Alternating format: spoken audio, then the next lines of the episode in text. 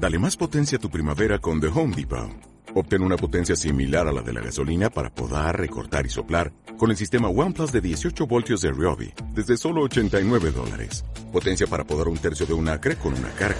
Potencia para recortar el césped que dura hasta 2 horas. Y fuerza de soplado de 110 millas por hora. Todo con una batería intercambiable. Llévate el sistema inalámbrico OnePlus de 18 voltios de Ryobi. Solo en The Home Depot. Haces más. Logras más. Este podcast es posible gracias a las donaciones en Patreon y a las suscripciones en Twitch. Puedes seguirme en Twitter, Twitch y YouTube si quieres más contenido como este. Búscame por Sandos Gamer. ¿Qué pasa, gente? Hoy quiero hablaros de un juego de puzzles diferente.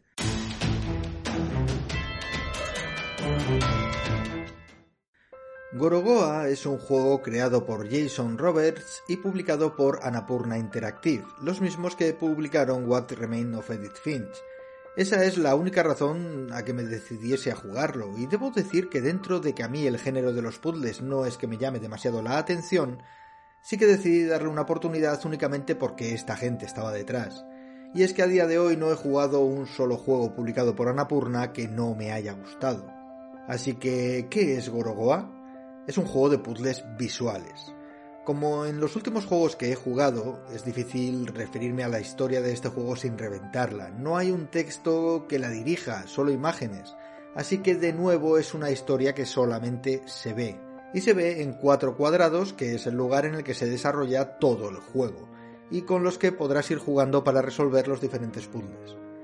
Debo decir que son puzzles muy imaginativos, y aunque a veces te quedas atascado, no se tarda demasiado en encontrar la solución a los mismos. A poco que pienses en lo que tienes delante y te fijes en el arte del juego. Siendo puzzles visuales, por tanto, debes buscar superposiciones de dibujos, continuaciones en los mismos, o en ocasiones simplemente girar una imagen. Pero claro, para girarla deberás encontrar cómo, y eso supone otro puzzle debajo del principal, y otra pieza que debes colocar antes, y etcétera, etcétera. Al final, aun a pesar de ser un juego corto, si te gustan los puzzles, le sacarás un muy buen rato.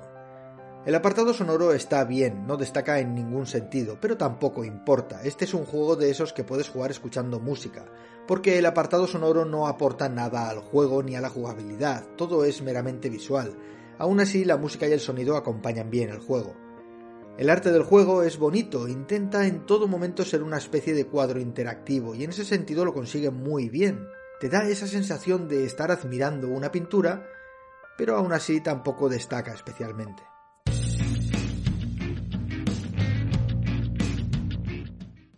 No he sentido nada especial jugando a este juego más allá de estar entretenido un rato. La historia no intenta removerte nada especial y es bastante sencilla. ¿Pero lo recomiendas o no? Sí, si te gustan los puzzles, sí. Es un juego que debes jugar y te va a encantar. Si no eres demasiado fan de los puzzles, yo no me molestaría, no te va a gustar demasiado. Aún así, si lo tienes en tu biblioteca, es un juego que deberías jugar aunque solo sea por ver algo diferente. ¿La edad para jugarlo? Cualquiera. La dificultad de los puzzles es directamente proporcional a lo que te fijes en los detalles. Al tratarse de algo meramente visual, un niño de 7 o 8 años podría acabarlo más rápido que alguien mayor, simplemente si es un niño que se fija en las cosas y tiene visión espacial. Igualmente, si al niño le gustan los puzzles, disfrutará muchísimo con el juego. Y eso es todo, y como dijo Santo Tomás de Aquino, los enlaces de afiliado aquí no, en la descripción. Y si te ha gustado, es que te gustan los puzzles, y si no te ha gustado, pues mira, chico, ya no sé qué decirte. No sé por qué sigues entrando a mis análisis. Sed buenos.